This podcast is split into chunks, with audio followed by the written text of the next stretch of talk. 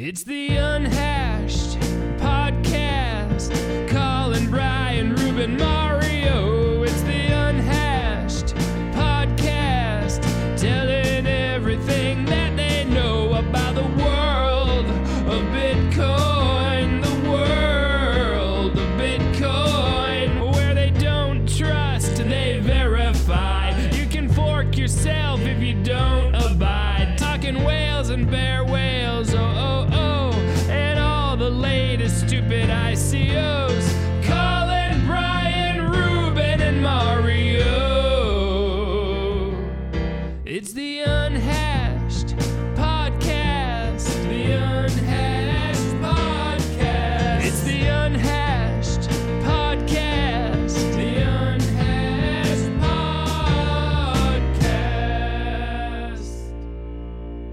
Hello and welcome to the Unhashed Podcast, the show where we bring Bitcoin down to earth and cut through all the blockchain bullshit.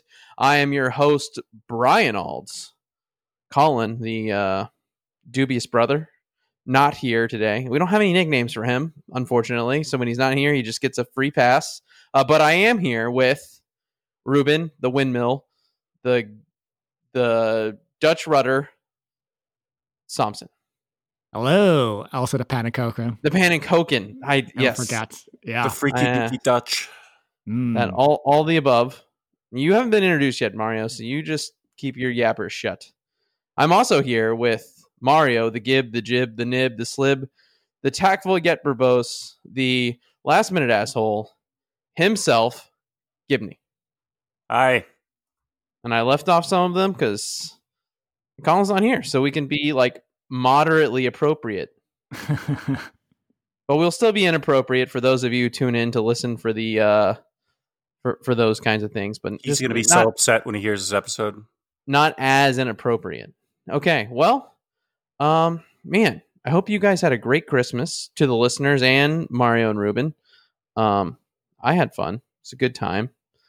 Uh, do they? Uh, yeah, do they celebrate Christmas in Canada, Mario, or is it on a different day like they do No, with Thanksgiving? What, what is Christmas? Yeah, exactly. Um, okay, that's what I thought. Communist, communist. Uh, you're too close to Russia up there, so yeah. So yeah, it's, it sounds like some sort of event where you guys eat food, and we're not into that as a communist country. Yeah. So, You just drink your Soylent and go on about your day, comrade. ba- basically, yeah. Okay, all right. Well, um, well, I, there's a little bit. Uh, we have we have some items at the end to kind of look forward and back onto onto the new year, but I I I think we'll just step right into the news, and then we'll uh, get to that in a bit. So uh, so let let's do it. Uh, so here's the weekly news wrap up. Um, in in the Schadenfreude section of the podcast, um, the hits just keep on coming for Ripple. Uh, a, slew of US based exchanges, including Coinbase, Crypto.com, and OK, OKCoin, have delisted XRP this week uh, following the SEC lawsuit against Ripple. Uh, so uh, my my Schadenfreude meter was just pegged all week. I thought that it would be maxed out, and then another crypto exchange would delist XRP, and I don't know why I take so much pleasure when I see these, but I get a little. It's kind of like an "I told you so." Like I'm happy because like I told you so, but I'm also like, it's like bad things happening to bad people, so that that's a little gleeful too. It's probably too much though. It's probably not healthy. But wh- what do you guys think? yeah, I don't know. It's uh, I mean, certainly I have the same kind of feeling. like, you know, I'm glad it's Ripple. not uh, just me. yeah, yeah, yeah. Of course. I mean, Ripple in particular really made things. It was like one of the early shit coins that really didn't care about decentralization and just made a whole joke out of it. Basically, uh, it took a long time, but it finally happened. Um, I think it's probably bad in the sense that you know these um shitcoins kind of shield bitcoin in a way where like if ripple's allowed to exist you know it's it's gonna Mm. be a while before they get around to um try and trying to regulate bitcoin um That's an Yep. interesting point. yeah so but on the other hand you know uh, maybe you know um kind of seeing whether uh, Bitcoin can survive against more excessive regulation is also not a bad thing in the in the large scheme of things. Uh, so you know you can look at it from that perspective as well. I don't Well- know, but I, I'm curious what happens to other shitcoins now. That that's what I'm Yeah. wondering. Well, and I think Ripple was in an uh, especially precarious position here because they've kept on selling it, selling their security to to people. Yeah, Um, and so they're not a security. Yeah, yeah, yeah. According, yeah, exactly. um, so you know that's that's one thing that kind of put them in a a much worse position than say Ethereum, where kind of the statute of limitations was was kind of done on that, and and so yeah, maybe it was would have been illegal. Another another thing that I'm having a hard time with here though is like I don't want to be cheering regulators coming in and taking over. Um, and, and so like that, that's not what I want. But then there's the other side of that is like I want a a the the cryptocurrency of choice to be able to stand up to this and the fact that XRP can't or hasn't at least thus far seems to suggest like it, it is not decentralized just like we all said it was and so that's where kind of the schadenfreude is coming in so like th- those are kind of two separate or two kind of warring uh, Mhm. thoughts and so Well- that's that's what i think i'm having a hard time with Well, well, to be fair, I mean, delisting is not really something that that couldn't happen to Bitcoin, right? Bitcoin could also be del- delisted. So the thing Uh, that yeah. happened to XRP is not the thing that is like related to decentralization necessarily. Well, I mean, they Um, were yeah. delisted because they were deemed a security, and like Yeah. the you know, um, their single point of failure is being attacked by the regulators. You know, so I you know, sure, the delisting can happen to Bitcoin, but the um, the method by which that happens uh, cannot. Yeah, I that's true. I'm trying to I'm trying to think about that. The yes, Bitcoin could obviously be delisted if tomorrow the regulator said like, "Yep, definitely a security." And you know, I don't know who they would sue. um, Well, I think, I think if Bitcoin's going to be delisted, it's probably going to be delisted for other reasons than it's deemed a security. y- yeah, okay, Although I will So- say this, it's a wonderful time to be someone who cares about about like Bitcoin and decentralization and doesn't have a moral problem with regulators in general. It's uh, no conflict of interest here, boys. This is just great.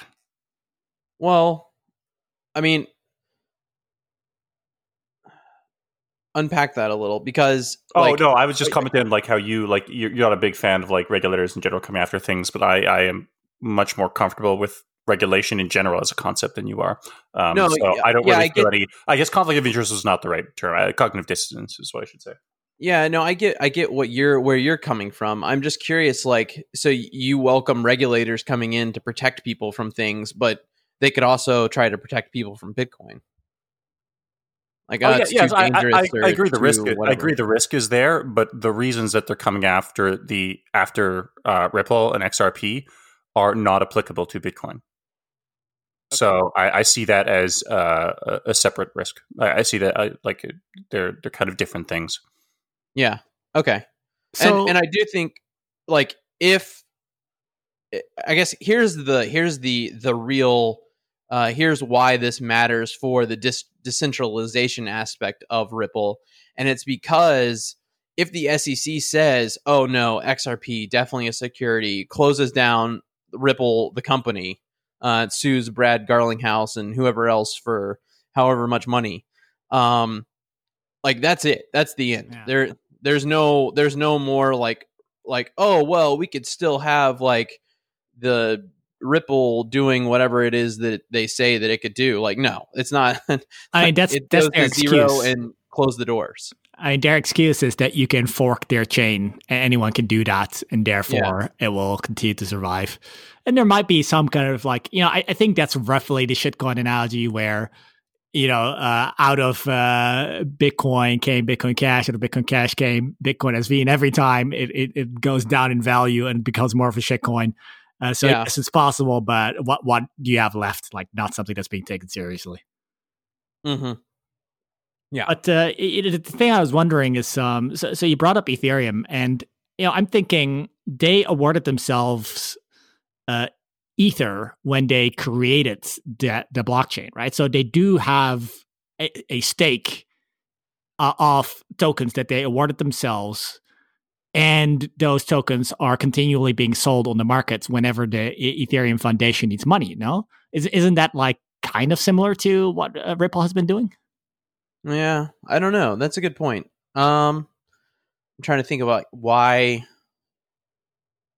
why that would be different, and maybe maybe it isn't. I don't. I guess like in my mind, it feels different. But Yeah. um, has XRP have they created more? Have have there has there been any um any Uh, Like, have they minted new XRP? yeah yeah yeah have they minted new new ripples new XRP? I think it was just a massive pre-mine, and they Yeah, just okay. kind of it. They, Yeah. yeah just they they gradually had like ninety nine percent of the supply to begin with, and now they have eighty or something. exactly. So like, it's yeah. it's a- analogous to minting. Eh, okay, so maybe that's the difference. Maybe the like amount of ETH pre mine versus current is different, and I'm not sure what the what the stats are on ETH. it's around seventy percent, uh, and it goes down over time. Yeah, yeah, seventy percent pre-mine. Uh, but the excuse was that it was sold for Bitcoin, right? So uh, the I mean, roughly what happened was Mhm. y- you could pay bitcoins, and then they took that as the genesis, basically, of looking at who who paid bitcoins, and those people were Yeah. awarded ETH. And on top of that, they created ETH for themselves, for the Ethereum Foundation, etc Yeah, um, as well. And then you know you also have to think like what's stopping them from paying themselves bitcoins and printing these uh, uh, ETH tokens out of thin air without anyone knowing. Uh, because you're essentially paying yourself when you're, uh, you know, you're you're buying uh, these ETH tokens from the initial sale. Um, so there's all kinds of like questionable stuff that could have happened, but you can't prove or disprove one way or another. Uh, but Yeah. it looks pretty bad to me. Oh, I see what you're saying about paying yourself. Yeah, Yeah. okay. So Yeah. you could kind of like almost like recycle them. Totally. Um, yeah, I mean, you would have you would need some fungibility for that, right? So it's not obvious that you're literally using the bitcoins that somebody sent to you. but but eh, you know, if you had a stash of bitcoins, you could do it, and then just you know, uh, because those bitcoins were also supposed to fund development, and then just you know somehow Mm. send those bitcoins back to yourself by claiming you're developing or whatever. Uh, you know, they can Yeah, do all that yeah, yeah. stuff because it's it's not like you know you're not a company that has to abide by any regulations, especially Yeah, uh, yeah. in those early days. Uh, so Yeah, all yeah, of shady stuff could, could have happened. Who knows? yeah. That's I haven't never thought about that little that particular scheme. That's interesting. Um, I mean, yeah, there was definitely some some shadiness or, or potential shadiness. I mean, I don't, I don't, I haven't done any forensics on it, so and No, haven't seen any. But But but that's but enough yeah. of a problem, right? Like the fact that it could have happened and we don't Yeah. know. Um, well, you know that's uh, that's pretty terrible. It's not something I would have put my money into. Mm, that's really interesting. Well, um, so XRP halved in the last week. Uh, I think you know it's it's. I don't know. Is it? Well, we can finish it up with this. Is it good or bad, Mario? that, that the XRP is getting fucked by the SEC. Yeah. This is good. This is Okay. fantastic. I'm ecstatic. Okay. Let Okay. It, let it die a painful death. All right. It, it's good for Bitcoin Twitter. okay. All right. I, I think I'm in the good for Bitcoin. It's, it's good. For, I don't know. I think it's, it's good for the world in general, except like the XRP bag holders and the guys on the hook for regulators. It's good Yeah, for everyone else, literally. The sock puppets cannot be paid anymore, unfortunately. But sorry if you're a, a XRP Army sock puppet.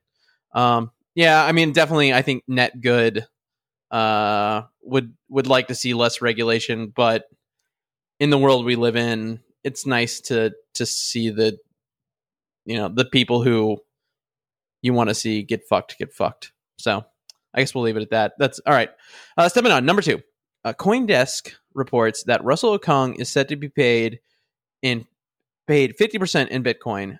Quote, pay me in Bitcoin has become true for National Football League player Russell Okung. Some 20 months and a 273% price increase after he first tweeted the demand in May 2019. Okung will be the first player for any major U.S. sports league to be paid in Bitcoin. The arrangement comes by way of Zap, the Bitcoin startup founded by Jack Mallers. Strike Zap's Strike product enables traditional paychecks to be converted into BTC. Okung just happens to be Okung's just happens to be quite large. His $13 million yearly salary is being split 50 50 between Bitcoin and fiat, Mallers said Monday in a phone interview with Coindesk. So it's kind of a cool, kind of a cool story. I don't know Yeah. if you guys have anything to talk about. Well, I, I think this is kind of what we need for a Bitcoin economy, right? We need um, people to getting pay, be getting paid in Bitcoin. Yeah. Um, so I think it's really, to me, it really makes Bitcoin more real, and it, it feels like people are actually, you know, like rich people are actually like wanting to be paid in this stuff, and uh, yeah, that's. It seems like a big step to me. Like it's just one person, of course, uh, even if it's a significant, amount of money. Uh, in that sense, it's not a big deal. But like you know, being public about it and other people looking at this and thinking like, hmm, maybe I should be demanding this. You know, yeah. I think I think we'll see it more and more. So I think it's it's kind of cool, and I, I think it's the most sustainable way in which Bitcoin gets into like more demand. So Yeah. yeah, I was thinking about the closed economy aspect of this uh, story, I guess last night. And so we pay BTC sessions for endorsements of Bill Fodl, and he wants to get paid in Bitcoin. And so, I mean, and so you know, he, he only, you know, all of his invoice have to get paid in Bitcoin. He only he, he didn't want XRP. no, he did not want XRP, Aw. which was that, smart of him. Uh, um, and so, you know, I'm thinking like, okay, so we have this stash of Bitcoin that we pay him a little bit every month, but the bill is is the unit of account is dollars. It's just he gets paid it in Bitcoin. Um, and so I was thinking like I'm sending him less and less Bitcoin every month to pay this bill. That's right. And it's so like could could there be a point where I just don't run out of Bitcoin? Uh, I just you know I give him a little a tinier and tinier sliver of the the loaf of bread every every month, and then you know I just don't run out. I don't know. It's an Yeah, interesting thought. You're right. It's uh, theoretically possible. Like I, I I once like thought of a ter- terrible idea, but like imagine you la- launch a Bitcoin wallet into space, and you just have it send Bitcoin transactions to the Bitcoin network, and it just continually spams the Bitcoin network. But over time, uh, because uh, well, it, it depends, I guess, kind of, but because the Bitcoins become worth more, maybe it has to pay less and less. Um, Yeah. So it can just continue to like do whatever evil stuff it, it can do with the money, and it will last for a long time as long as Bitcoin goes up. Um, yeah, I mean, I guess it's theoretically true, but you know, it's only true because Bitcoin's been going up and up and up, um, and eventually that won't be true because you know it, Yeah. whether the ceiling is everybody has Bitcoin or there's some other event that will cause Bitcoin to stop uh, growing. Uh, eventually, it must not be true. Yeah, yeah, I, yeah. It can't Well, grow. Yeah, I mean, the, I I don't think the question is whether I can grow forever. It's the question of whether or not I can grow for the you know the entirety of uh, this guy's career, uh, which Yeah, seems actually possible. kind of plausible. Um, You Yeah. know, like it's not gonna it's not gonna grow exponentially, um, it like literally forever. Um, but you know, for the next 20, 30 years, yeah, maybe. We I- could, we, I I know, to- we, we could yeah. call it like a Bitcoin escape velocity or something. I mean, like it that. crossed over 500 billion uh, in market cap, which is kind of a weird metric, but it's as good as we have, I guess. Um, this this last week, and uh, so I guess that's not a news desk story, but you know, whatever. It's a it's a freebie, a bonus. Um, but that's not that much money, and so like it, it definitely has you know a, at least two orders of magnitude left uh, to go to be like the worldwide unit of account. Now I don't I don't I don't know if that's possible or not, but um I don't think it will ever room. be.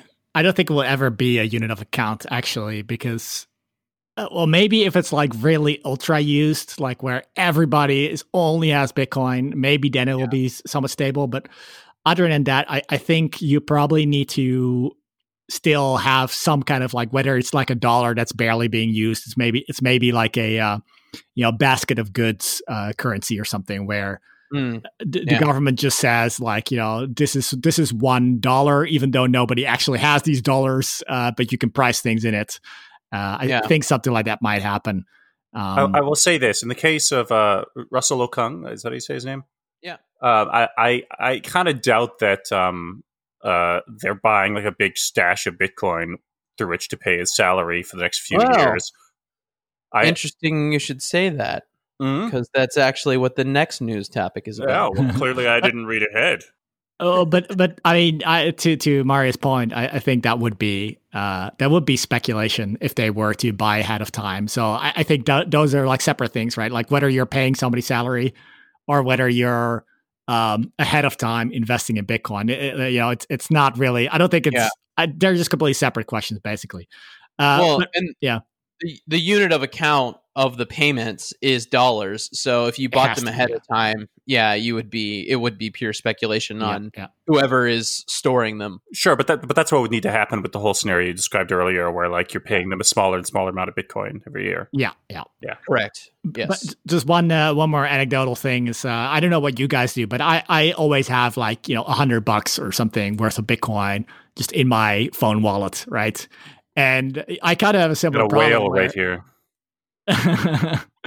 uh, where you know over time you, you look at it and you're like, oh, now there's like five hundred bucks in there. Oh, now there's like a thousand bucks in there. Like, oops, you know, I Yeah, yeah, yeah, a yeah. thousand bucks in my phone.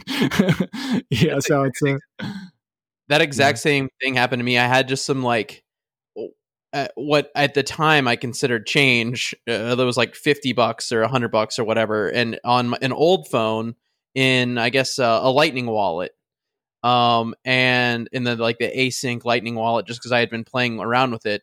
And then like I got to thinking like, wait a second, I was doing that in like the low, low, low period when Bitcoin went down to like four thousand dollars. And so I'm like, oh shit, like and I looked it up, and there was like seven or eight hundred bucks uh, in there, and and that was even a month or so ago. So, uh, yeah, I, I probably need to get that off that old phone before it, It- it's just. kind of it's kind of awkward, right? Where you, Yeah, you, yeah, you yeah. start doing it, you're like, yeah, this is a small amount. I don't really have to pay attention to it. And later on, it's like, wait a second, it's a lot of money here. I need to do something.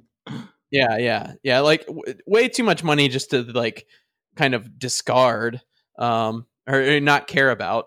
Like if there was like a thousand dollars in a desk drawer somewhere, you wouldn't be like, eh, if I if I get around to seeing it, then that's great. But if I never see it again, but uh, yeah, Well, I, I don't really have that. I don't really have that problem with mobile wallets. I guess like I move my stuff around frequently enough. But what I do Yeah. have is I ha- now have. I'm just looking it up. Sixty nine dollars on Kraken. Um, Mm, and yeah. this was actually um, from the the Nano Army. They kept um, like um, they they were being very nice when I was critiquing them on Twitter for like this Yeah. weekend a few months back, and they uh, they kept sending me like Nano tips, and uh, and so it ended up to like yeah a few bucks. I think it was like fifteen or or ten or fifteen bucks, and then I ended up withdrawing it. Um, like using their like nano tip bot or whatever. And then I was like, okay, I don't know what to fucking do with this. And so I looked around for different exchanges where I had accounts at that would let me trade it for Bitcoin. And Kraken was the only one I was set up on. So I withdrew it to Kraken and converted it to Bitcoin. But then at the time, it wasn't enough to withdraw. Um, so Mm. um, yeah. Now I wonder if uh, Kraken's minimum withdrawal amount is fixed in I'm- Bitcoin or not. Because if I'm it is, sure it's fixed in Bitcoin Yeah. okay. Yeah, I got to figure out how to get this off here. because it probably has to do with transaction fees. Yeah, I, I just wish they would let me be like set a one satoshi per byte trans like Mm, withdrawal. yeah, just, yeah. Like if it takes two weeks, it takes two weeks, whatever. Like, uh, but Yeah, But it hit one satoshi per byte this last I don't know last week and a half. Or so. almost every weekend it clears out a few one satoshi Yeah. transactions. Yeah, I, it's not quite that simple because it would create a change output for them that also doesn't confirm. So yeah, I know, I know. Well, but the- okay. The thing is, like, it, it, it, it it's They're batching it, though. it would be do it would be doable though. I mean, they could just have like, you know, some like percentage of their hot wallets set aside for people who want to do one uh satoshi per byte um, withdrawals, and then yeah, and my one satoshi per byte withdrawal can be spending from change of someone else's one satoshi per byte withdrawal. Um, so yeah, I, I don't know. It uh, it can be done. They're just not fucking doing it. a bunch. it's not, not not a priority for them. Yeah, not a yeah, not a high pry. Okay. Uh moving on, number three. This is kind of a, a follow up to number two. On top of this news was a bit more about Mallers' uh, Zap Strike. Uh, Strike, which Strike, which launched in private beta about a year ago, can connect to any bank account via a routing number, according to Mallers. Strike can now be used as a checking account through partnerships with two yet to be named banks. And Maller said that Strike is now processing into the seven figures of monthly volume and expects that number to grow as more big names join Strike's newest payment method. Strike does not currently receive any cut of processing the payments, Maller said, but it might uh, it might add this as it gains adoption. So I thought that was kind of cool that you can, I guess, receive. Uh, you can go both ways on it now. Um, so anyway, that's how uh, Okung is getting paid. So I guess uh, the Carolina Panthers uh, just send the U.S. dollars to some bank account, and then Strike takes the USD, converts it to Bitcoin, and sends it to a wallet under Okung's control. Yeah. So it's too uh, bad. Too bad they're not. Uh, they're not uh, speculating. yeah, they should speculate. They could they It's could pay for them for half price. Yeah. They could get a half price discount. Yeah. Mm. Come on, Panthers. Get with the get with the Bitcoin program here. So we can all be we can all be Bitcoin gamblers. Number four, Skybridge Capital. Add Skybridge Capital to the list of wealth management companies who have already piled into Bitcoin. According to a brochure from the Scaramucci led company, they have already bought $182 million of the orange coin. So we had a couple of people uh, last week uh, that we talked about buying in the uh, hundreds of millions of dollars range, and we got another one this week. It's a lot of demand. I feel like this Yeah. is going to become a boring story soon if it isn't already. like, which That's is right. great, but it's like you know, if like I don't know, like I've like probably three months from now we're going, yeah, you know, another giant fucking company bought like seven hundred million dollars worth of Bitcoin. Like, I mean, it, it's like, at what point do we decide this is not news anymore? Eh, okay, fair enough. No, no, no. Yeah, I'm, I'm not, I'm not bitching that you put it in here. I just, I don't I think we're like, there I'm, yet. hoping, I'm hoping we get to that point. yeah. I, I hope so too. And um, it's, I mean, normal. I mean, you know, like um, Bitcoin has to grow for these big funds to even be able to put their money into it without affecting the price hugely. So it's kind of natural in the sense that Bitcoin, you know, once it gets to a certain size, it allows for bigger fish to enter. Uh, so I think we're going to continue to see that, uh, you know, into the future with bigger amounts and, and bigger companies and whatever. Uh, You know, when- yeah, You know what I think this might be? I think this might be like if we were doing a podcast like six years ago or something, and this might be the equivalent of us being like, "Oh my god, Bitcoin was mentioned in like Forbes this week," and like anytime there was a, a headline in a paper or something was mentioned as a big deal, and then over time it just becomes like, eh, not news anymore. And I think we're probably, I think we're transitioning from news to not news for this type of story at the moment. We're we're Yeah. watch, watching it happen in real time. that we're would be bringing nice. you the not news right now. I, I, I wonder when the first billion dollar buy. I know MicroStrategy bought a billion dollars, but maybe that'll be like the next news thing. Like a single buy, they they bought a billion dollars worth. Well, people were I'd say- speculating that uh, Tesla's looking to raise another five billion, um, and people were joking that they're going to buy. Or I mean, some people seem to be pretty convinced that he's going to buy Bitcoin with it, Uh, because you know he had that like you know several tweet interaction with uh, Michael Saylor on Twitter Yeah. about it, and uh, I think that would that would be wild. I think a lot of people would start paying attention because I mean, like Elon Musk is like I mean he's one of the most influential people in the world, and I think if he uh, if Tesla was like, yeah, we're going to buy like a billion bucks worth of Bitcoin just to have in our cash balance, uh, yeah, that that would be um that would be something. I, I think Yeah. he's going to buy Doge still. That's that's my suspicion. Oh yeah. No, the thing about that is he spends all his cash, so it's not like like Microsoft, MicroStrategy, all those tech companies. They just sit with cash on their balance sheet. Um, but so they have an incentive to buy some Bitcoin, not nearly as much as MicroStrategy bought, uh, but some Bitcoin, just like Mass Mutual, in order to kind of hedge their dollar risk. Uh, but Tesla spends all of his cash, so I don't think it really has the financial incentives to do so. Now, maybe it just has the like crazy CEO incentive to do so. Well, Um, well, I think I think the reason that was being speculated was because he was being asked what he was raising the five billion for, and it was one of the first times it wasn't like we're going to build a mega factory here. It was like we want to have more cash on hand. So, um, Mm, okay, you know, I, I mean, to be clear, I don't think they're going to do that. I think you're absolutely right. Like any uh, Tesla is very good at spending any money that they have, um, and they will continue to do that. Uh, but yeah, yeah, it's it's fun to think about. Yeah, yeah, for sure. And I, like I said, I think like if you were going to hold cash on your balance sheet, like into the future with no no plan to ever spend it, or or you didn't have anything you wanted to spend it on right now, and you wanted an inflation hedge, that's the type of company that you're is going to need Bitcoin, uh, in my opinion. But if you're a company that's like, eh, like we were burning however much, how many, however many millions or billions of dollars Tesla burns a year, like, uh, doesn't really doesn't really need it. They're gonna have to raise again in two or three years from now, so then they'll just you know get money then. So anyway, okay. Um, number five. There's a list of top uh, crypto influencers that was released on on a top Bitcoin news source, but none of us. This is a shocker. None of us are on that list. So That's, the that's an abomination. It makes me wonder, like You how should have been one, authoritative. Brian. I should have been number one. This is I- why I mean, we I- don't trust authorities. That's a good point. This is every you kill your hero. I mean, go for it. Yeah, I don't. I, I uh, don't. I don't want to kill you, Brian. Well, fair enough. Fair enough. Well, I'm, I'm I'm obviously not the hero since I'm not on this list. You're not their Um, hero, but you're, You're, my. you're hero. my number one Bitcoin Yeah. influencer, Brian. Uh, that's sweet, guys. I I appreciate it. Hmm.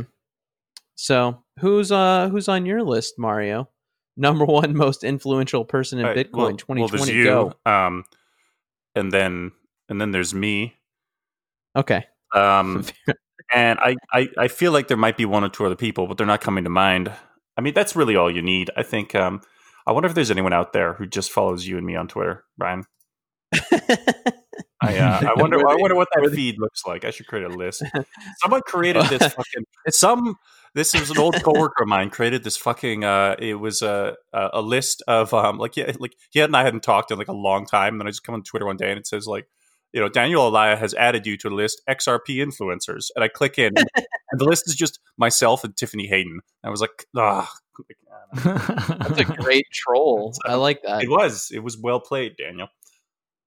Um, if it was my feed, it would just be pictures of amazing espresso pours or uh, latte pours. Oh, and your um, and your Yeah, the- like, and the, in the shapes of turkeys. yeah, the turkey. Yeah, I had a Santa that was pretty good. You're, you're gonna hate me for what I'm about to do right now. That's I'm fine. gonna I'm gonna correct your pronunciation. Uh, it's espresso. There's no there's no X in that word. Yeah, no, I I pronounce it uh, the Italian way, so you would appreciate that. I don't. What the fuck you? No, what Italians Yeah. do not Espresso. yeah, Italians So- don't say espresso. it's spelled espresso. No, E S. Um, Are you it- sure about this? I'm no, pretty like, sure like, the actually the reason the reason that we say S in English for this is because we're using the Italian pronunciation espresso. Like Eh, like uh, for example, uh, we we call a Blockstream Explorer. Um, it's called Esplora in uh, in like the, the the I guess the open source version because it's our Italian team that built it because it's it's like um. So you're you're doing Oh. literally the opposite of what you, you say you're doing. okay, fine. Maybe it's French. I don't know. It's, There's no, one. It's nothing. It's, it's There's one- it is an X. Why are you doing this to me? There's definitely a one one language that has an X. I, yeah, maybe I like Texan or some shit, but it's yeah, like yeah, no, it's it's, um, I uh, oh, all right. Thank you for letting me get that off my chest. It's like You're I, welcome. I I I was thanking Ruben because he he didn't. Yeah. he- never mind. Um, Well, yeah, well, like Maybe it's Dutch. it's it's, it's Dutch pronunciation. the, the, the, the thing that really annoys me is when people say convenient store. Uh, that that one really, oh, I don't know. I get really frustrated when I hear that. Mm, a I, convenience I've never store- I've never actually heard that before. I I, No? I don't like that at ever all. it. I feel like I'm going to listen for it and notice it now. You will you will hear it. Yeah, some people say convenience store. oh Or I think one of the most common ones is for all intensive purposes, yeah. which is not. Oh, Yeah, for, it should be all intents and purposes. you mean we don't get French benefits I um, what? instead of instead of fringe benefits? French benefits? I've never heard that one before. I, I don't think I've ever used the term fringe benefits before. Anyways, oh, well, you should. It's a good one. I uh all right. I mean this has been a riveting section of our show.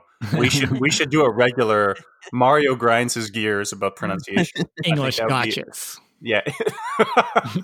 English gotchas with Mario and Brian Ruben. Um, Hmm. There's a there's a Ruben English joke in there somewhere. I'm I'm searching for it, I'm but I can't. impressed he's kept up with this conversation so far. I'm trying. I think I think it's all of our wonderful English lessons and the practices. Yeah, yeah, yeah. We've, Yeah, we've- this is uh, passed th- these are like free lessons for me. That, that's why I do It's, these the only. Ruben, it's the only reason Ruben does this podcast. That's why he's Exactly. It's like a hobby, learning English. Uh, I I only got into Bitcoin so I could learn English. All True. right. It's got you got to know English. Yeah. So uh, is- that is should, should we get into these uh, these crypto influencers because I thought the list was kind of funny. Like I barely know these people. I I knew I knew two people on the list. Okay, Um, well, well um, yeah, let, let's go through them. okay. Um, I mean, should we just go down the list? All right. We go Ballad G Sharvansa. Bal- Balaji, sorry, I don't know how to pronounce his last name. He's interesting. Yeah. I he's one of these people that I have no interest in his blockchain cryptocurrency content, but his uh content, like his kind of thoughts on other matters, I find really interesting and pretty. Uh, yeah. So j- just to be sure, this is the Balaji, the Coinbase Balaji, right? Yes. Yeah, is yeah. he- is he- Coinbase is he CTO. still with Former Coinbase CTO. yeah, okay, he's he- yeah, yeah. He, he did earn and got acquired by them, and then uh, uh, I think he, I don't think he's with them anymore, is he? Uh, no, it, it says yeah, it says former. Uh, So can you, can was, you link was he list, please? influential in 2020? I mean, I guess, I guess so. Uh, I- he I was he was quite influential. Um, I think beyond the Bitcoin space though, because he was one of the first and loudest voices warning people in Silicon Valley about uh, COVID that it was going to be a much bigger deal than people expected it to be, and he was very very ahead of the curve on this. Uh, he's also been quite uh, vocal against New York Times uh, quote tech journalism unquote. Um, you know, and how it's mainly just like hit pieces trying to show how uh, Silicon Valley is not woke enough. He's been a very, very vocal opponent to them. Um, those all, are the it's two- all not very crypto related. though. yeah, exactly. That's what I'm saying. Like, I mean, he is, he is. I think someone worth paying attention to, but not for his Bitcoin crypto stuff. So, what I feel like, like, I, I mean, again, I don't, I can't see this list. If you could link it in the show notes, that'd be great.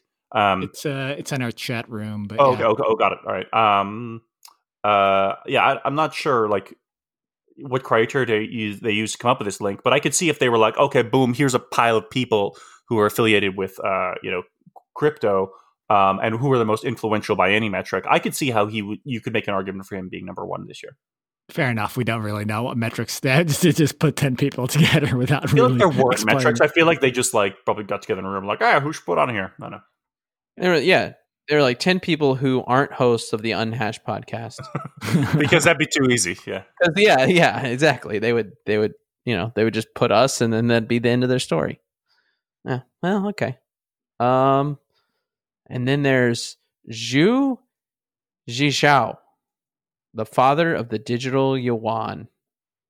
no idea. Yuan. Never, never heard of this Yeah. guy. But you know, I'll, Yeah. I'll, I'll, I'm willing to give him the benefit of doubt. I've heard there are a decent number of people in China, so um, there are probably be a couple of people ones. there I'm not aware Yeah. of. Yeah, yeah, there might be some influential people among the uh, what is number three? 1.2 What billion. Andre Cronje. He's a DeFi expressionist. By Wow. expressionist. That Yeah. sounds like um, kind of utter nonsense. Uh, expressionist.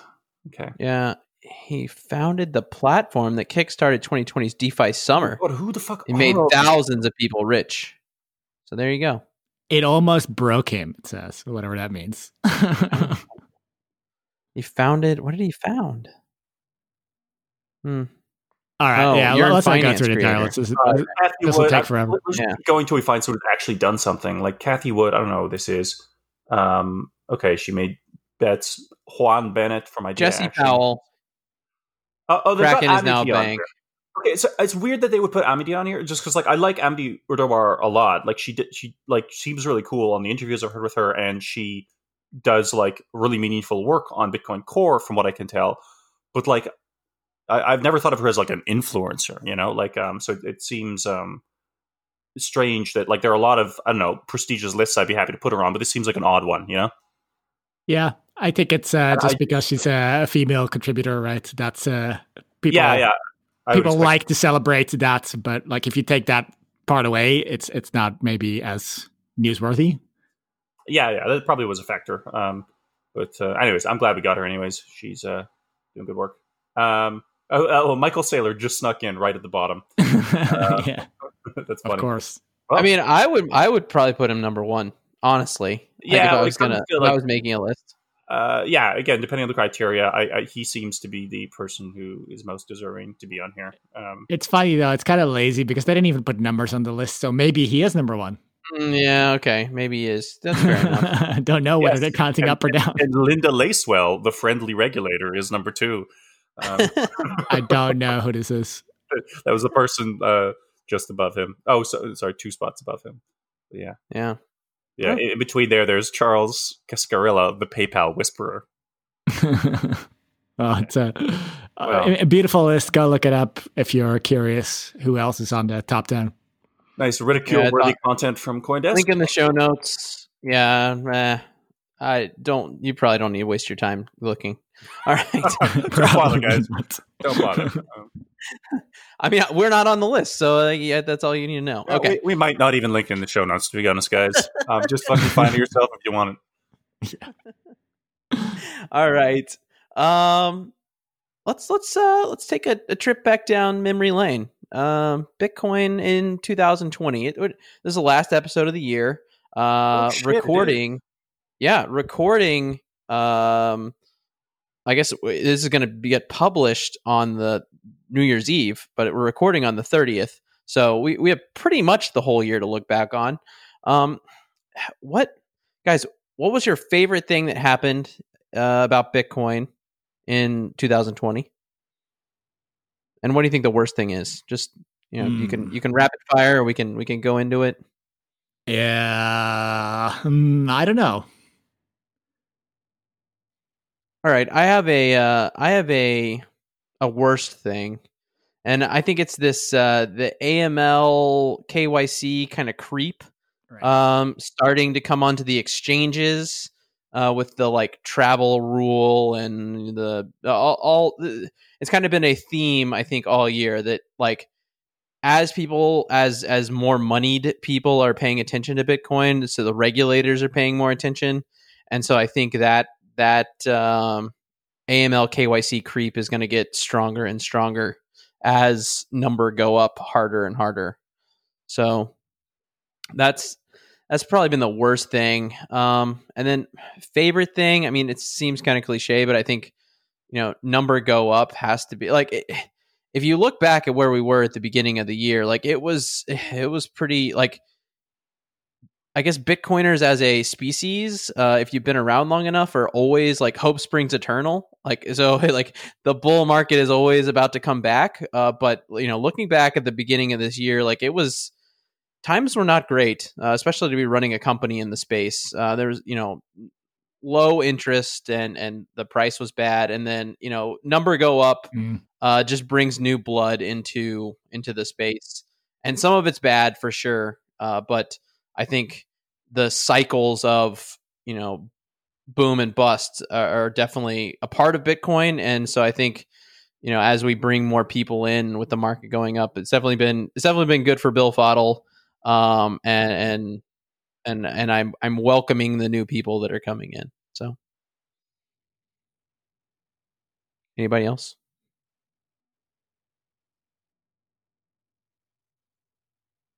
Mario?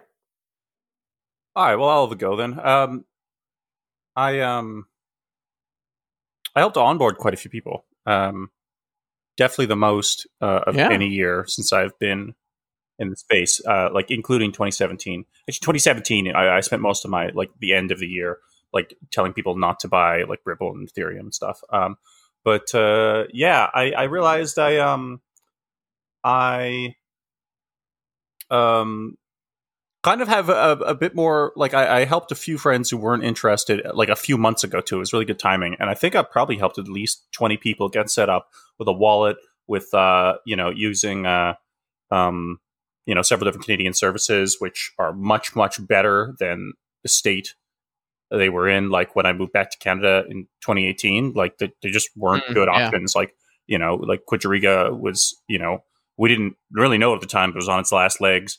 And it, uh, you know, now, it, it- you know, I can set people up with, you know, Blockstream Green and bull Bitcoin and, and Ledn and stuff like that. Um, so that was definitely, um, yeah, that was probably the highlight. I just like helped a lot more people that I know personally get involved, and uh, and they're they're happy with me so far. Uh, we'll see if that lasts. um, yeah, yeah. I um and I don't know, on, like on a personal note, like uh things are going well with my job. Um like I um been working a lot more closely with uh Neil Woodfine, which has been uh, really rewarding. He's uh he's uh uh been uh, uh my manager for most of this year now and I really enjoy working with him.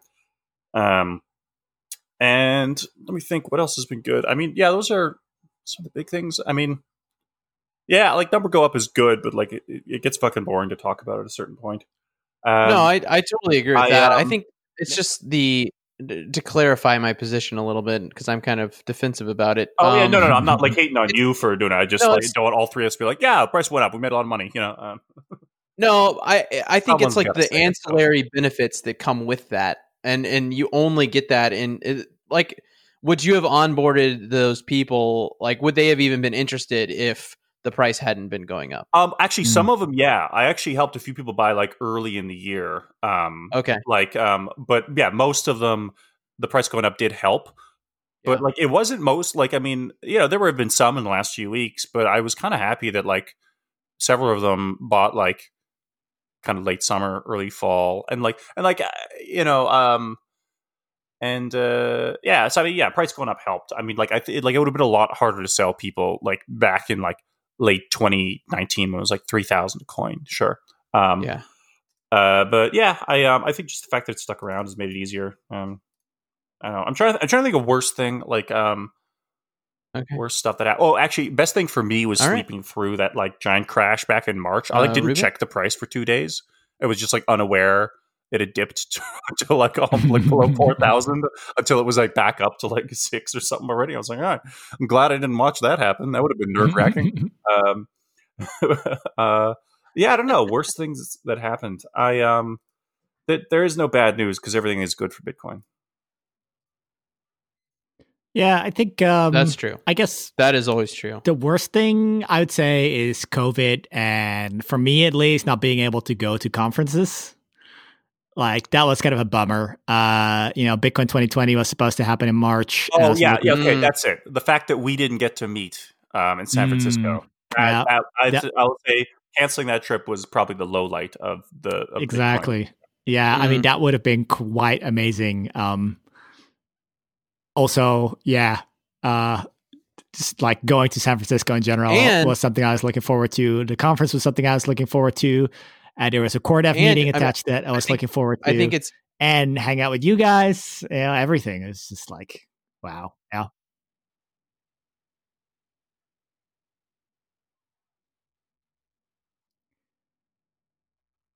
Uh, I- I'm not sure we are having technical problems. I here, think it's but- Uh, no, I think- easy and I think it's safe for us to say that cutting that out. is the worst Okay, thing well, that happened yeah. to Bitcoin Uh, too. yeah, I'll just uh, continue with. I guess my sort of four of favorite thing could have been was uh, the the thing same that I was supposed to be uh, talk talking about. So, sorry, Brian. Uh, y-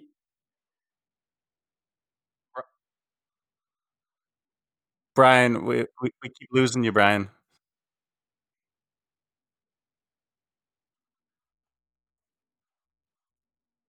uh, yeah, w- we're, we're probably talking through each other here, huh? Um, yeah, we should just assume. Okay, Yeah. you, you you keep going, Ruben. We're gonna we're gonna Yeah, ignore Brian. uh, I hope Brian can fix his uh, internet issue. Um, yeah, so uh, the thing that I was uh, supposed to present there, I ended up uh, presenting uh, just online uh, uh, about a month ago or, or, or something, a couple weeks, uh, which is space chains. Um, so this is something I've talked about already, but like it's the perpetual one-way peg and blind merge mining and I ended up just putting that video online and having a lot of getting a lot of feedback and comments, and it was surprisingly uh, popular, and people were very interested to hear kind of uh, how it works. And yeah, that was a bit of a highlight for me to put it out there and have people appreciate uh, that work. Uh, so if you haven't seen the Space Chains video, it's uh, it's pinned up on my uh, Twitter, so you can find it there if you go to twitter.com slash Somsen Ruben. It's at the top there. Um, but uh, yeah, in a nutshell, uh, space chains are kind of uh, the idea of like kind of having a sort of a side chain where you don't actually have um, a two way peg. So it's not that you can move your bitcoins to the chain, but it's still somehow tied to Bitcoin. So you can have these alternate chains that uh, support Bitcoin essentially. So it's it's kind of cool. Uh, yeah, I think that was uh, that was just about my my highlight. Uh, have we lost uh, Brian still? Yeah, I- I think we're just. I am back. Oh, he's back. Brian is back. Okay. I am back. Well, I hope uh, I hope everything works. so I guess Uh, uh, yeah, it's going well. okay. Uh, I guess we'll move on to number seven. Yeah, yeah. So uh, we we talked about uh, looking backward, but I think New Year's Eve always a good time to look forward. So, uh, what are we excited about in 2021? I'm what looking, uh, Taproot. I'm looking forward to Bitcoin switching to proof of stake in 2021. That's going to be Mm. good. It's, That's a good one. Needed. Uh, we're not going to, you know, be damaging the environment anymore. Yeah, it's going to be nice. Yeah. yeah, I- either, Uh, either yeah, that, or, or we dick. just all switch to Ethereum. Uh, yeah, I mean that that might be more efficient. Yeah. is there yeah is there any reason do you have more than one proof of stake coin? I think like you know one coin to rule them all, right, Mario? I I don't know. I'm a big fan of uh, that. Just for every single thing you do, you should be using a different coin. I think that's the efficient future we want. Yeah. Don't worry, it'll all be in the background, Mario. Yeah. It's just it'll be taken care of for you. Like I want a specific fork of Dentacoin with which to buy toothpaste. Yeah, obviously. Yeah, And sand coin, so you can buy your uh, playground sand. a coin Corner for every sand a coin for every types of sand. get uh, get I- a okay, monopoly on the sand tokens. But for reals, uh, Taproot, yeah, Taproot's gonna be exciting. Uh, I want to see Hell yeah. I want to see simplicity doing shit on uh, Eh, on, is that going to be 2020? I, I guess, yeah, in uh, on, on- Liquid. on liquid. uh, I, I think it's yeah. reasonable to expect it'll be in 21, 2021. I hope Uh, so. mm. I'm still more- a little hesitant to really expect that, but I know that's the planning. But still, you know, you know how those things things go, right? Yeah, no, I mean, well, I mean, I could say the same for Taproot, Ruben. True, but we're, we Uh, we got pretty far. Like, yeah, I, I, don't know. I, I, I realize I realize it's not guaranteed. I'm I'm hopeful Yeah. and excited that uh, we might see that functioning. But like, yeah, in, in general, more liquid adoption. Um, I I would love to be able to send my custodian to custodian transfers on LBTC and not waste time on the base layer. Um, when I'm doing that, that would be cool. you could already do that if people were willing to accept LBTC, right? Uh, yes, and gradually more and more of them are, but uh, I'm like, yeah, I'm looking forward to that being more widespread. Like there isn't a single point at which boom, it's done, it's here. You know, it's it's like like people ask, you know, when is Lightning going to be ready? Like there's not going to be a single day where we decide, oh, okay, Lightning's ready now, everyone can use it. it. You know, it just gradually becomes you know more stable, more accepted, in more locations. Liquid's the same way. Let's say uh, if uh, merchants in your neighborhood started accepting LBTC, would you think that that's like a good development? And would you start like buying your lunch with LBTC?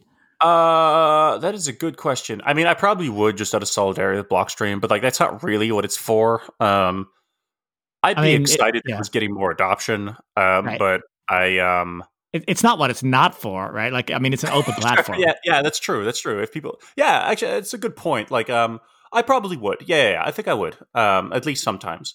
Um, I, Yeah. um, I, yeah, I think it'd be cool. Yeah, especially if I have like, I don't know, if they accepted like you know LCAD, like you know the Canadian stablecoin on Liquid, that'd be cool. Um, Yeah.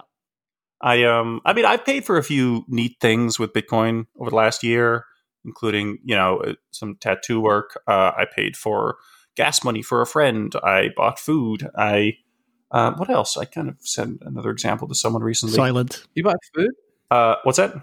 You bought food with Bitcoin? That's interesting. I I did. I don't know. I just, I, Do you don't have about food in the- Canada? I uh well they, we don't, but you have to buy it on the black market, which is where the Bitcoin comes handy. So I see. I. Um Makes sense. no, I think I was like paying a friend to um pay for a meal. But I mean again, Uh, okay. but there are like there are cafes in like um Vancouver you can go to. If you go to a Waves cafe, they'll accept your payment for um for your coffee or your um whatever snack you got there in Bitcoin. Yeah. I, I, I guess one slight issue if if merchants started accepting LBTC, I mean, you still run into the block space issue eventually, right? So it's sort of uh, a thing Yeah, yeah. that doesn't Yeah. scale still. Uh, It's a broadcast network, just like Bitcoin is. Um, so it's Yeah, not a yeah. scaling solution. So yeah, I think that if people were accepting LBTC as payment in stores, that would be very much a temporary thing. yeah, um, well, but I it'd would- be better would- than LTC at least. That yes, I agree. Um, Hmm. Yeah, I think that's Oh, cool. Yeah, I paid for therapy with Bitcoin.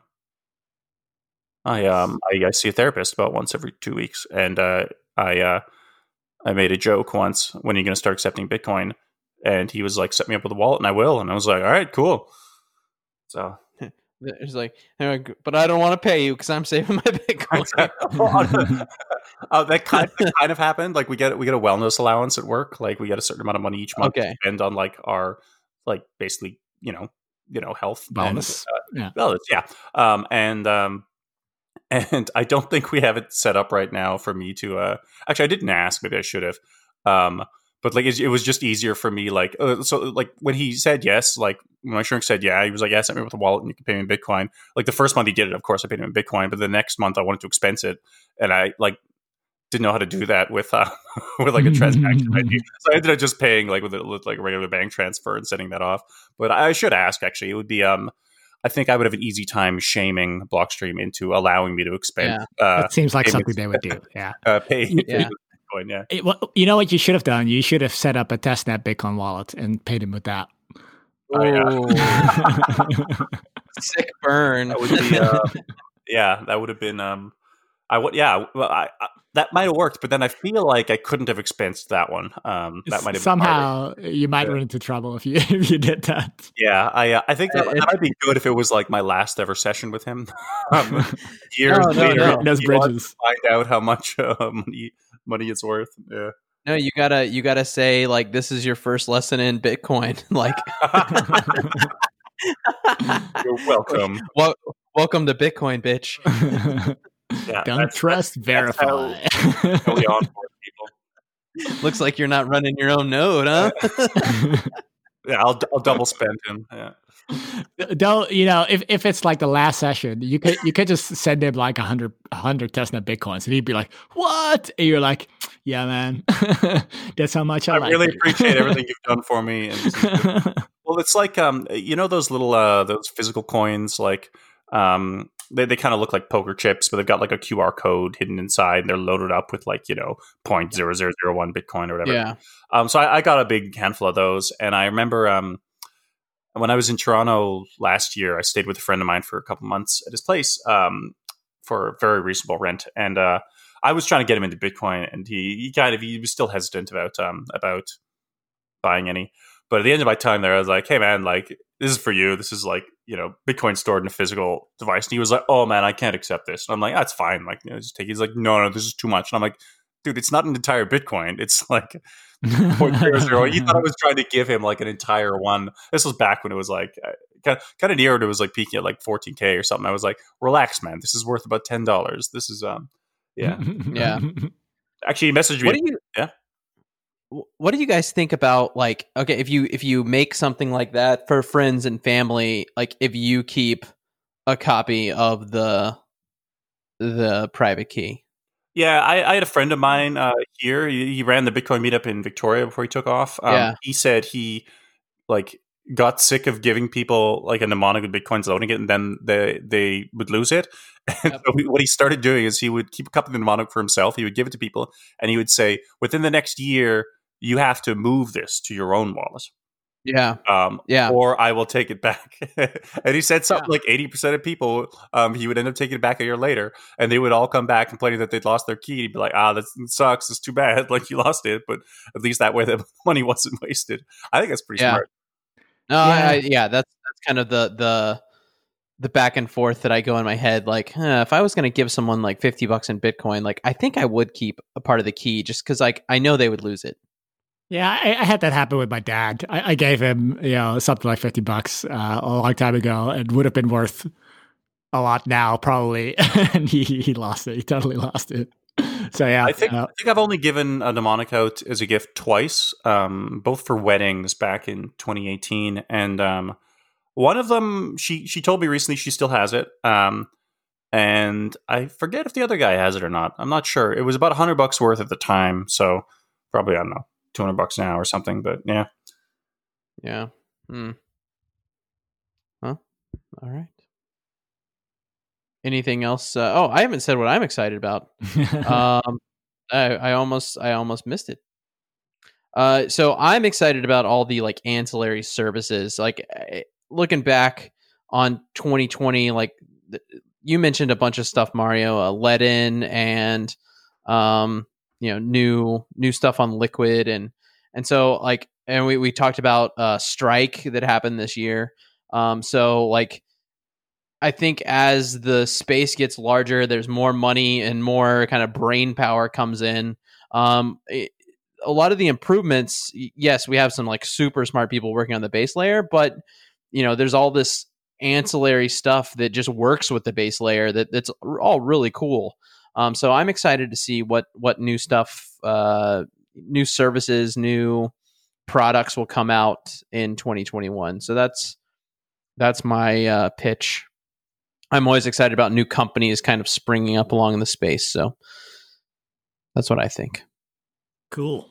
All right. So, so that uh, brings the end of the news uh, slash reminiscing slash forward looking uh, part of the show. Down to the price analysis section, and once again, number go way up. Keep the pump, baby. All right. Yeah. Oh, go. No, I was just gonna say, like, I, I never actually know where the number was compared to next week. Like, Yeah, it's more of a feel. were you It's- it's were you like- just not aware that like we hit like all time highs recently, Ruben? no, yeah, I mean, obviously, like, you can't get around that, but like, I don't Okay, know so, I mean, if, if, that happened, if that happened last night, number has probably gone up. I mean, the alt, uh, like, did it happen? No, it, it happened before already, right? Like, it happened like, oh, like, didn't it already happen last week? Yes, That happened it happened again too. like 12 hours ago or something. yeah, so we're yeah, I mean we're always hitting all time high compared like every time it goes up now it's all time high, right? No, yeah. Anyway, yeah, Right. my, my point yeah, So my point being up. yeah, number number went even up up even more. I see. Okay. yeah, more more. up. I, I feel you though. Like uh, normally week to week, um, it's not that. Yeah. I, I- yeah, I- it is hard. Like, Usually, like, this month though, I'm kind of like I think you just assume number number went up. I mean, I would have assumed it, but I I, I wasn't sure. I, I guess it's just uh, like true. I'm, we don't I'm make assumptions here Yeah. um, on uh, unhashed uh, technical analysis. Only True. most rigorous and um, and evidence based um, Mhm, price predictions. Yes. that's correct. But it's kind of funny how that's all you need. Like you really only need to hear number goes up, number goes down. Like like what we're doing is basically enough for anyone. I yes and no. I mean, the rainbow chart is pretty is pretty um prophetic, if you will. I think That it is might true. be it might be the um the ultimate source of truth on this subject. yeah. So Although we uh did we Rainbow. agree that the double rainbow chart was better? I I'm excited to hit double rainbow. I really am excited to hit double rainbow. It's going to be great. Full on double rainbow. Oh my god, it's so beautiful. It's so beautiful. All right. Well, that brings price analysis sector to the end, which brings us to the lightning round. And by tradition, I get to go first. So here I go. Um, 2020 is done, more or less. We're moving on to 2021. The coronavirus vaccines for all my friends. You get a vaccine, you get a vaccine. We get to go places again. So you're probably going to be using Airbnbs. The question is in your Airbnb, would you rather have not enough hot water or an uncomfortable bed? Oh, um, yeah, I'll take not enough hot water. I uh, when you said that first, I was just like, because I have to take longer showers now because I've got like Rapunzel like hair at this point. Yeah. but um, I I can deal with taking faster showers, and it's like the shower lasts. You know, if you take a long shower, it's a what like twenty minutes. Um, yeah. and you're probably gonna be taking a shorter shower if it's if you don't have much hot water, and that's it. And then once you get out of the shower, you're fine. Like you know, sometimes it's actually really nice to like take a cold shower and get out. Um, But if you have a, a bed that's not comfortable, like that lasts all night, and then like for me as well, the, the few times that I sleep on a bad bed, like my generally generally my back hurts like pretty badly throughout the day and stuff. So that's like this is an easy one for me. I'll take I'll take the lack of hot water. Like I would take like absolutely completely cold showers in exchange for having a comfy bed if that's what it meant. So yeah, not enough hot water. I can deal with that. Okay. Ruben? Yeah, it's. Uh, I mean, if the shower was like completely cold, it might might be like a challenge. And I'm also kind of thinking like, you know, I could I can sleep pretty well on lots of different things. Like if there's a couch, that's okay too. Like obviously there can be like a bed that is really uncomfortable or, or sleeping on the floor is somewhat challenging, but even that can be kind of okay. Um, so yeah, but like if there's a little bit of hot water and I could just do a quick shower, that seems sufficient. But if I really can't shower, then I'd be tempted to go with the bad bed and just see if I can find some different way of sleeping. And and well, I yeah. Is this for one night or is this like a whole week? Uh, yeah, yeah, it's a week stay in you know some new country. Yeah, that's tough. Like if, if you're going to be there for Yeah, a week, like, you need a But good bed. the thing is, like, you sleep on the bed every night. Like in a week, you're going to shower what, like one time, maybe? like half a time. I mean, there's a sink, so I guess you know you could use the sink. Yeah, yeah, exactly. it's like yeah. I mean, just who, who needs shower? yeah. What what are, what are you doing during this Airbnb trip? Is it like, you know, is are you out in the woods in like a cabin? Like, Uh, you know? You're in you're in uh, Asia, so you're just like sweating, no matter even if you just Ah, like you walk Oh, but- outside. and okay, just, but then you don't need. Yeah, then then you don't even. You, you, you, ugh, then you don't even need the hot water. You just come in, take a, Mm. cool off shower. okay, fair enough. Yeah. Sometimes you just need hot water. I don't know. I'm I'm at the the no the cold water with the comfortable bed. That's what I'm gonna pick. So that's the right answer. Uh, but yeah, it's it's uh, it's a it's a rock and a hard place, a rock and a uncomfortable bed, if you will. for sure. A cold Yeah. water and an uncomfortable bed, if, cold- if, yes, if you yes. will, or I think uh, that's a, we have a new saying now. just roll, right. rolls off the tongue. Everyone will know what you're talking Uh, about. Has any, right. have you ever slept on a waterbed? Is that actually comfortable? I'm not even sure. Uh, I have slept on a waterbed, and no, not really. I forgot that was a thing. strange. That like sounds really '90s to me. Very eight, yeah, I think like late '80s, early '90s thing. Yeah, Yeah. So it Uh, was I- I actually never good, but people just pretended it was. Is, is that is that it? It, it- it makes me think it was a status symbol. I think maybe they've just gotten better at building like you know, I don't know, memory foam type shit, or I, I don't know. Maybe there's just like m- cheaper ways to build things that are just as comfortable and you know Yeah. don't have a risk of water leaking. being all over your house. Yeah, it just doesn't like even like I even though I never tried it, it just never seemed like it would be comfortable. it for me, it has kind of like a a uh, lower class connotation for some reason. It's like I don't know why, but Yeah, I, I always Well, thought it was like maybe- an maybe it was- thing. maybe it's one of those things that was high status, and then after the fad faded, it became low Yeah. status. That might have been it. okay. Maybe yeah, and I just came of age like to recognize it after that it already in. Yeah, I could see that that being true. Yeah, like lava lamps. Like a lot. Those are still Much cool, like- guys. Actually, honestly, I wish I owned a lava lamp. I think I will get a lava lamp once I once I get my own place. I've heard about people sourcing entropy from lava lamps. That Yeah, I mean, that's an interesting idea. you can always, uh, yeah, if it's like, I don't know how you do that, but okay. It's it's truly random. I yeah. I mean, it's it's just, yeah, just anything from nature can be a good source of entropy. You know, it's it's too complex. I wouldn't say it's truly random, but it's too complex. Hmm. Okay. All right, my turn. Fair. So right, I've been go. looking for a new desktop background, and I wanted something jungle themed, and I ended up coming across a few, um, a few. Just, just, just it was in that kind of mood. Um, a and, uh, uh, relatable problem. you know what? Fuck you guys. Um, all right. I, um, so I ended up coming across uh, a couple uh, images. I think they they must have produced these in lead up to the live action uh, Jungle Book movie uh, that came out a couple Ah, years ago. I, I I watched And, that. Uh, Yeah, and so there's a. I I think I watched parts of it, but so my uh, my background right now is uh, uh, a very high definition picture of Mowgli crouching down and uh, uh, B- Bagheera is that the name of the panther? Um, creeping up Hmm, towards Mowgli. Um, So my question is, um, you get to have a, a jungle companion, some sort of I don't know spirit animal, or or you know you're one of these big jungle creatures as your friend. Uh, who who do you choose as your animal and why? Mm. Does it have to be one of the Jungle Book characters or just any? Uh, it's jungle got to live in a jungle. Let's put it that way. a jungle animal. Yeah, yeah. Like I mean, if you want to choose a fucking you know bonobo, even though that wasn't the Jungle Book, I'll I'll let that slide. Sounds pretty good. Bonobo seemed to know how to have fun. See, that sounds weird because now it sounds like you want to bang your bonobo. I, uh, I I did a presentation on No bonobos in uh, in middle school. what? That's so Amsterdam. What? How did they let you like choose that? Oh yeah, sure. That's yeah, they yeah, did, but no man. middle school boy. Yeah, okay. Yeah, yeah, it was uh, it was very popular with the uh, the other kids.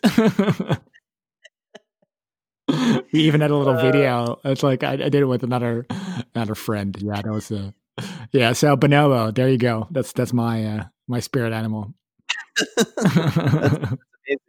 Okay. Just be uh, Um, sexually active all the time with uh, your Like friends you know, this isn't like you don't become the animal. Like this is a companion of yours, right? a companion. I, I thought I was like I was No, you don't- you don't turn like, into the embodying animal. the. Uh, No, Mowgli, Mowgli doesn't turn into like the panther. The, the, okay, so, What- so what- what if I pick? Like, I just get this like horny ape that continually follows me. That that sounds terrible. yes. Why? Why are you choosing that? Jesus.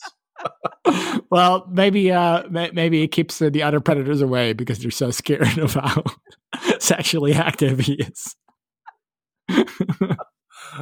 They're like, All right. oh, you're gross, man. I'm staying away. Well, Uh, try- ooh, I try- have nothing to do with that. Oh, for fuck's sake! All right, Brian, you got anything? Um, I, I mean, I, I was gonna say, do you have anything less weird than that? But I think it'd be hard to be more weird. So I'm a panther. I would pick the. I would pick Bagheera the panther, but I, I don't even. And what kind, even kind of fun acts would you say. perform with the panther, Brian? Oh, I have to pick what kind of axe. I would write him. That'd be sweet. That'd be sweet. Gross. Come in writing a panther. that would be pretty cool. Yeah. What would my? I would it be like Pink Panther? Would be the walk-on song for that. That'd be cool. Did you know? did you know that panther is not um, its own species of animal? Um, a Hmm. panther is Yeah, simply a a leopard, jaguar. a leopard or a jaguar, which are different Mm, yeah. species that uh, has uh, just black fur. Yeah. Mm, The interesting. Crazy shit, huh? Yeah. Well, So, jaguar. so you you take the jaguar panther? yeah. Yeah. Definitely needs to be like a deep black, almost purple. Purple. Uh, wow. Pur- Purple. Okay, the the purple panther and Brian. Okay, Pink Panther. P- purple panther. All right, Brian the Purple purple panther. Ruben's got a horny bonobo. Um, I I got to rep the the unhashed podcast, and I'm going to choose capybara. Um, that would, Oh, that would definitely be mine. yeah, Um, yeah, yeah. you I know, was thinking that. they're, they're You know, very, uh, uh, they're not too I- I- fast, but they're I like their I like their their pace. They seem to know how to chill and enjoy life. Um, they function well as furniture. Um, Yeah. they uh, they're, they're they're cuddly, so they can keep you warm at night in a in a platonic way. Don't get any ideas, Um, and uh, yeah, they just seem like all around good guys. Hmm. I, uh, I I I got uh, I finally caved and got Netflix, and uh, I I- I put the uh, capybara as my uh, as my profile picture. Nice. Oh, nice. nice. Yep. Yeah, I think Shout out to Fat Jeff. shout out to Fat Jeff, who he loves his capybaras.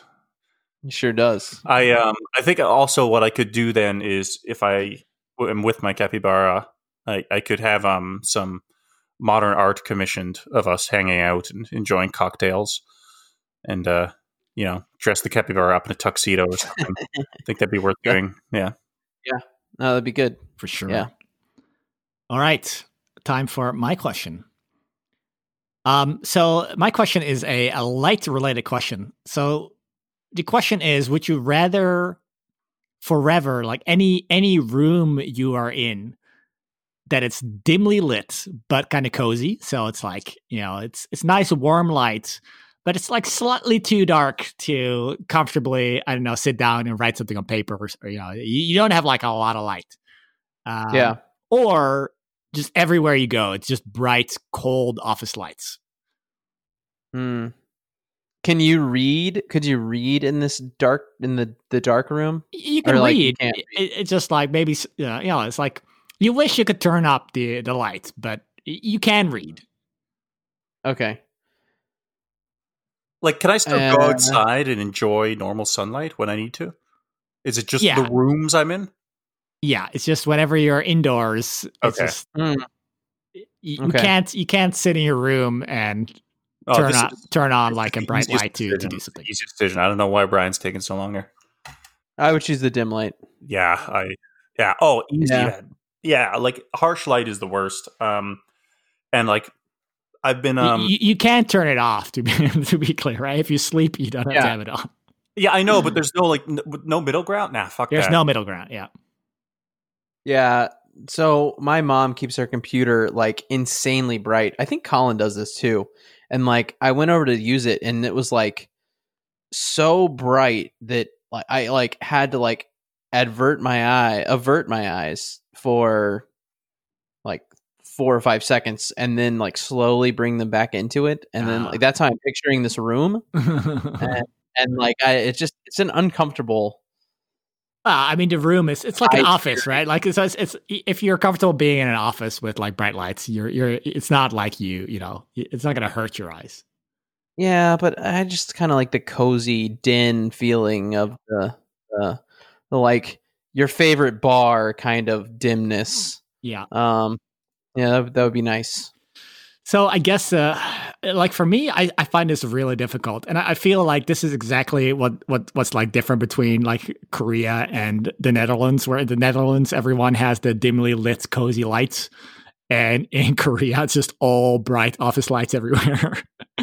um, I, I gotta say, I think I would pick the bright office lights. I just feel like the dimly lit is just like, especially during winter, it's just a little bit too um you know it's it's just like dark and um yeah it just makes me sleepy and feel like yeah it's it's not like day or something like it's just yeah so even though i think both are terrible i think i would actually go for the office lights but yeah that's just me i guess So it, it's kind of funny that you, you bring this up. Like I, light has been something I've been thinking about a lot over the last month. Um, partly because, uh, you know, this time of year you get very short amounts of daylight. Also, if you have a weird sleep schedule like me, that means that like you very rarely get outside in the daytime, even more than most people.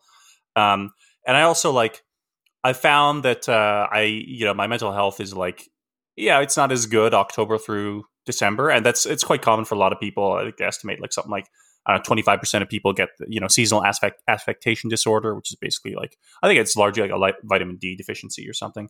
But um it's Only if you live up where there's no sunshine. i uh well i happen to live in a place where like it gets dark at like i don't know 4.30 here now so um yeah So, it's uh, yeah, I not, it- not too dissimilar here unfortunately. Yeah uh, i think i think ruben you might be further north than uh than i am actually. Um pretty sure that's that's true. But um anyway so i um i have a cousin of mine i guess my cousin's wife and she um normally i don't follow her advice when it comes to like wellness and shit because she's into like healing crystals and all this all this great stuff. Um well, one thing she did get is she got one of these therapy lights which was a it's it's this lamp that's basically it's designed to replace the sun. It emits like such you know a high light that apparently it it uh it's equivalent to like going out and getting some sun and you need to have like a 10,000 lux or whatever. And uh, she got some like $150 version of this and is, is sworn by it. The last she's used for the last two years during the darker months of the year where she'll wake up in the morning and shine it on herself and apparently it helps. Does it Um, actually make you produce vitamin D, or do you actually need actual sunlight for that? I I think it's intended to be the to produce the wavelengths of light from the sun that allows your skin to do that. I think so. I, I don't. I'm not an expert Okay. on it, but I've got one. I, I decided to order one. I, I looked up online to check. Like I don't know, there are a few few places that compare the different products, and there was this one that was like, uh, you know, a few of the product reviews kind of said this one's pretty good. It was only forty bucks. Um, And then I went to Amazon to get it, and it only had like three and a half stars or something. I was like, oh, that's odd. Like usually the more highly recommended ones by review sites tend to be highly recommended on you know Amazon. So I read through the, the bad reviews, and just people be like, oh, it's too bright, burn my retinas. You know, I can't turn the dimness down. I'm like, okay, well, it's supposed to replace the fucking sun, so I don't know what you're complaining about. Um, so I, I took that as a good sign. I ordered one. I've been using it for the last couple weeks. Um, and uh, yeah, I um, I, I mean, it's a bit early to for me to report whether it's had a meaningful impact on my on my uh, wellness, but uh, yeah, I, I would say it. Um, I I just found it a bit funny because I generally do prefer dim lighting, but because this podcast is the first thing I did in the morning, I, I have had this like giant like white light shining in my face uh, while we've been recording the whole thing. So I thought it was funny that Ruben brought up this. Um, lighting. Yeah. Yeah. I, in Yeah. general, though, I do prefer dim lighting. I really do enjoy like soft, warm lighting, and as long as I can get outside um, now and then, or or you know, shine my Verilux happy light in my face, then I, I I'm good. Yeah. So uh, a little bit of advice for anyone who's looking to buy lamps and stuff because we've been looking into it. So you, you got this uh, this kind of like uh, different light temperatures, and there's like it, it goes like from 3,000 3,000 3000k to 6,000. And uh, 3000k is basically that's kind of the cozy light, but you don't get like a whole lot of light from it. Now 4000 is a little bit more in the middle where it's it's like it's it's regular light but it's also still a little bit like on the cozy side. So that's good if you want it to be bright but still um you know still also a little warm feeling. And then 5000 to 6000 like 5000 is like really white and 6000 really gets like blue white. So it's like even whiter than white. So i don't know like if that that's a thing but that looks kind of like you know that's like bathroom light like super cold. Um so definitely, I would stay away from that. Um, it seems like 4000K is about like the, the good good place to be at where, you know, if you want a nice compromise. So that's that's Oh, my this is- lighting advice. Yeah, this is literally ten thousand. Um, Yeah, that's lux though. That's not the that's that's uh that's the brightness. So, so this is the light temperature. So Ah, the, the light temperature of a uh, SAD lamp is probably around 5000K. huh. Okay. Hmm. Interesting. Oh, The things you learn on the Unhashed podcast. you're you're an expert on many things, Ruben. Yeah, I, I, uh, I became one because I was so frustrated about the light year. you wanted some some just office uh office space lighting. Just I mean, some I mean, like the ideal is to get a lamp where you can literally change the temperature. Uh, I mean, that's Oh, the that would be best. Yeah, but those are pretty pricey. yeah, some nice sterile fluorescent lighting. Mm, Yeah, I love anything with the word sterile in it. yeah, yeah. Unlike your bonobo, definitely not sterile. Poor choice. You know what is sterile? Uh, the COVID vaccine. Excited for that one. Oh yeah. Well, you know that's uh, another thing we can look forward to next year. you know, n- now I'm wondering, uh, how, how, what's the status on STDs with uh, with bonobos? It should be like a rampant issue for them, no? Uh, well, I think also they they have a smaller population, so like, Hmm. I mean, one of the things when you have like eight billion humans on like different parts of the globe and different environments that are all interconnected, you know, you get a bug from like you know one idiot out there does something stupid, bangs a bonobo, and then you get uh, a bug gets spread through the rest of the population. I, I would imagine that when you have like, um, you know, communities of like, I don't know, 150, 200 individuals that don't interact much with other members of the population. Um, I, I don't know if that's how large bonobo communities are, but I would guess somewhere around there since they're similar to humans. Um, then I, my best guess would be that the, it wouldn't be too much of an issue uh, because there's just less of a chance that an STI gets introduced. And then if it does over time, yeah, probably everyone would get it, but then they would probably just evolve to deal with it fine. I, but I'm not sure. eh. Yeah. I think uh, Oh. Colin is sad that he missed this episode. We have Yeah, some good content for him. I've loved it. he had some really softballs coming down the plate, but yeah, Colin does have softballs. Uh, yeah, and he, can't, also, uh, he really does love STDs. That is, Yeah. it's something Colin enjoys. Yeah. you miss hundred percent of the the pitches you don't take. You know, so he wasn't here. What are you gonna say? Well, uh, I- anything else? So we we got it. I guess we can keep talking about bonobo STDs, or, or we can wrap it up. no, I'm good. I, I, I That's, have my that's the fill. note we want to close on. That, well, we wish you a very. Uh, I hope you have a great New Year's Eve celebration if you're listening to this before the New Year, or a great New Year, a bonobo free and a a STD free 2021. Um, and and a great year for Bitcoin coming up. So a lot of exciting stuff coming up.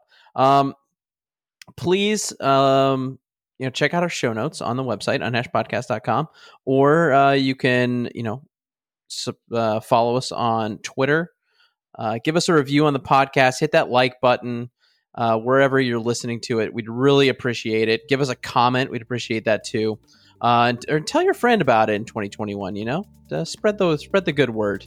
Um, that's it. This has been the Unhashed Podcast, the show where we're being Bitcoin down to earth and cut through all the blockchain bullshit. We love you. Goodbye. It's time to thank the people who are making this show happen. VIP patrons Scott Offord from Crypto Money Tools, MK Ultra 07, and Peter McCormack from the What Bitcoin Did podcast. Thanks so much for your contributions. If you want to help contribute, you can go to patreon.com slash unhashedpodcast or send Bitcoin to the address on the About page of unhashedpodcast.com. Thank you for your consideration.